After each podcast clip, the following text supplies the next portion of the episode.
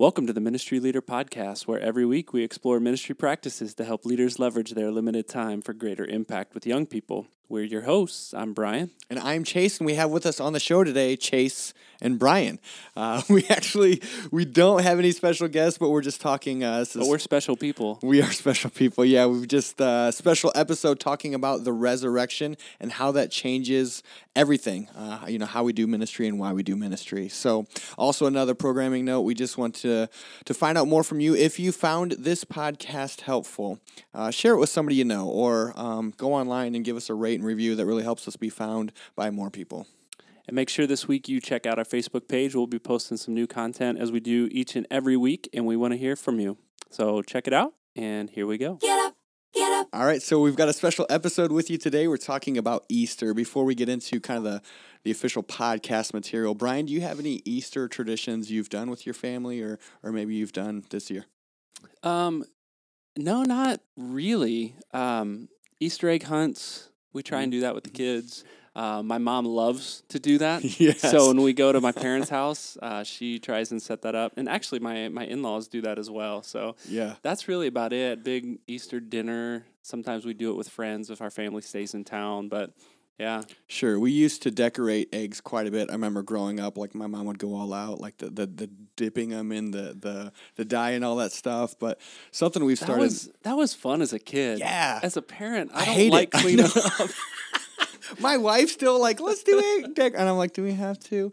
No, but so my parents um, live um, just south of Spencerville, and they've got about 16 acres. Um, about 13 acres of it is wooded, um, Ayers Woods. And so they last year decided, or last couple years, have hid eggs out in the woods, which was which was okay. cool. So the kids, you know, they go on a walk through the woods. However, last year they did it the night before, thinking they'd get ahead of the game, and but raccoons found the oh, eggs no. and like broke them open and took all the stuff inside of them. So we we were like we're they had a certain amount of eggs we were supposed to find. So is it like jelly beans or was it like it was it was quarters it was, and yes it was it was coins like money and so like rich raccoons yeah the raccoons just saw something shiny I guess but like we're trying to figure out like what like why are we missing eggs why are these ones broke open and we're pretty sure it was or some kind of critter made off with the money. So it wasn't the neighbors. yeah, so we, we learned as we went. But yeah, watch out for raccoons because they will steal your money out of your eggs. There's thieves. You never know who they are because they've got that mask, the mask on their, on. over their eyes. You don't know which one took them. Yeah, yeah. Oh so. man. So yeah. So yesterday was Easter Sunday, mm-hmm. and that's kind of a big question, right? Mm-hmm. Um, some of our churches call it Easter, Easter mm-hmm. Sunday. Some of our mm-hmm. churches call it Resurrection Sunday, and I think there's probably been a, a greater push here recently uh, to call it Resurrection Sunday. But we talk about the resurrection because that is the key moment in Christianity. Mm-hmm. You know, Jesus walked the earth for uh, 30, 33 years, mm-hmm. did ministry uh, with a group of people for about three of those, really mm-hmm. concentrated mm-hmm. ministry that we read about in the Gospels. And then he dies. Mm-hmm. And his disciples and everyone who followed him is just kind of left wondering. Yeah. What could have been mm-hmm. because this man that we were following that made all these promises is now dead. Like like you said, they literally saw him die. There was no question in that that he was dead. Watched him, mm-hmm. you know, spear in the side, mm-hmm. blood and water pouring out his side. Mm-hmm. Watched mm-hmm. him be buried. Watched the stone be sealed, mm-hmm. and they're left in confusion because all hope was lost. Mm-hmm. And then a few days later, they go to the tomb, no body, and I wonder what that would have been like. Mm. Chase, have you ever thought about that? Like they hadn't seen Jesus yet Right. Um, and they're just questioning did someone steal his body? What's going on? Did he really do this? I mm-hmm. kind of remember him talking about that, but we were arguing over who was the greatest sure. when Jesus was telling us about this stuff. Yeah, yeah, yeah, did we miss mm-hmm. something? Um, and I just wonder what they thought until mm-hmm. Jesus shows up. Mm-hmm. And it changed everything. And I, I do. I think that's. I think that's one of the, the coolest parts about the story that um, in in reality sets Christianity apart from any other religion in the world that Christ died but he came back to life. He conquered death. I mean, so um, you know, Islam, Muhammad died, Buddhism, Buddha died. Like everyone else died. Like that's what they do.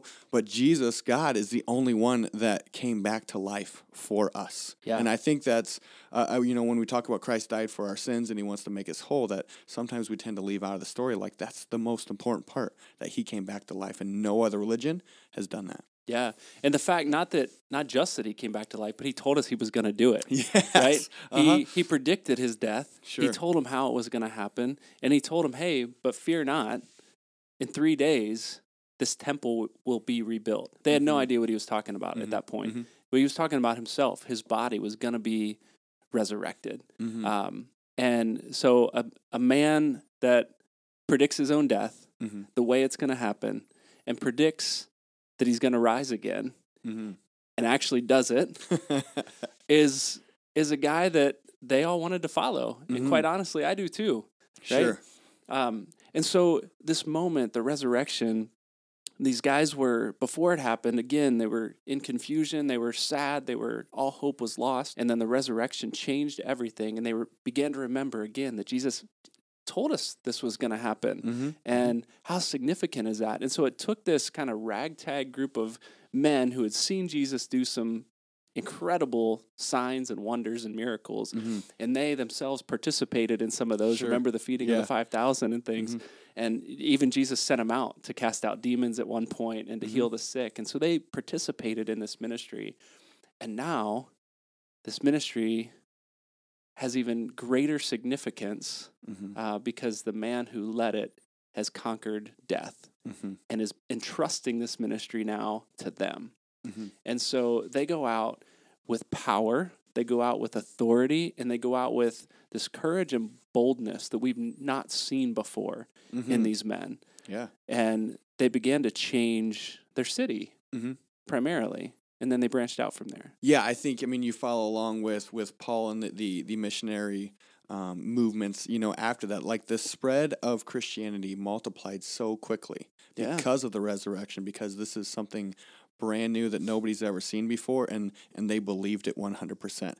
You know, if it had been a lie, if they had somehow fabricated the death, the, you know, I think the um, the critics would have seen through it pretty quickly. Yeah. But, but the fact that it really happened, they witnessed it with their own eyes, they couldn't help but to tell literally everyone they knew. Yeah.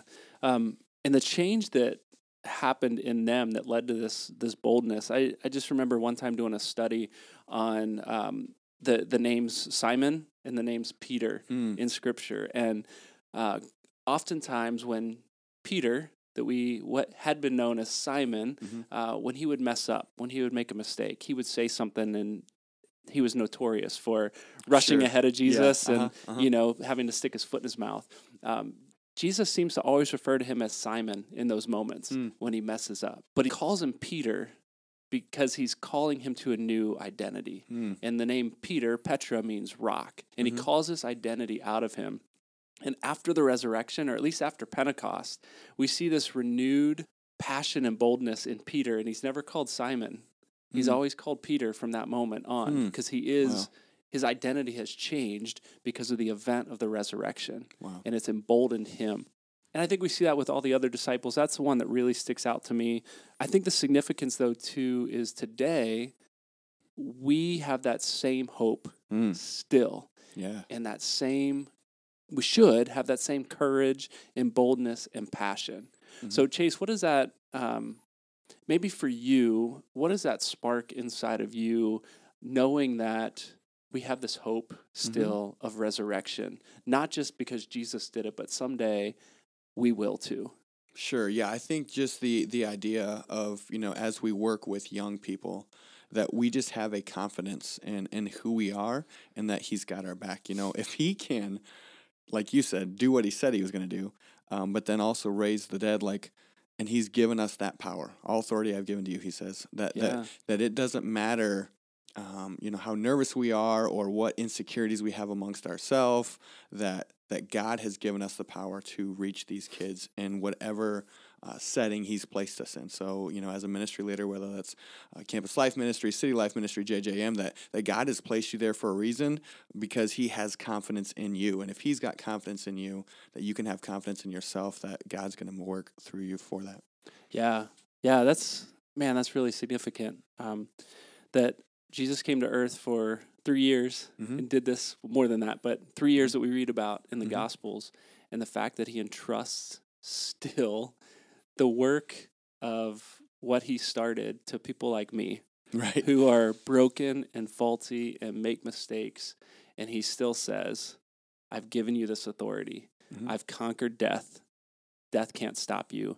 I already conquered sin. I conquered that on the cross. Sin mm-hmm. can't stop you. Mm-hmm. I've given you this power. Now go and tell others." Right. Mm-hmm. Um, man, it gives me. Uh, I'm excited just sitting here talking yeah. about it. I want, kind of want to get out and, and do something. But right, right. Um, yeah, that that to me, that's the significance of Resurrection Sunday. It just not just remembering the event, but it sparks me to action mm-hmm. and mm-hmm. stokes a fire in me that uh, sometimes wanes, but Resurrection Sunday renews that passion in me. Yeah, so I guess that's just an encouragement to to all of our ministry leaders listening. You know, if you're listening to this, God has given you a mission.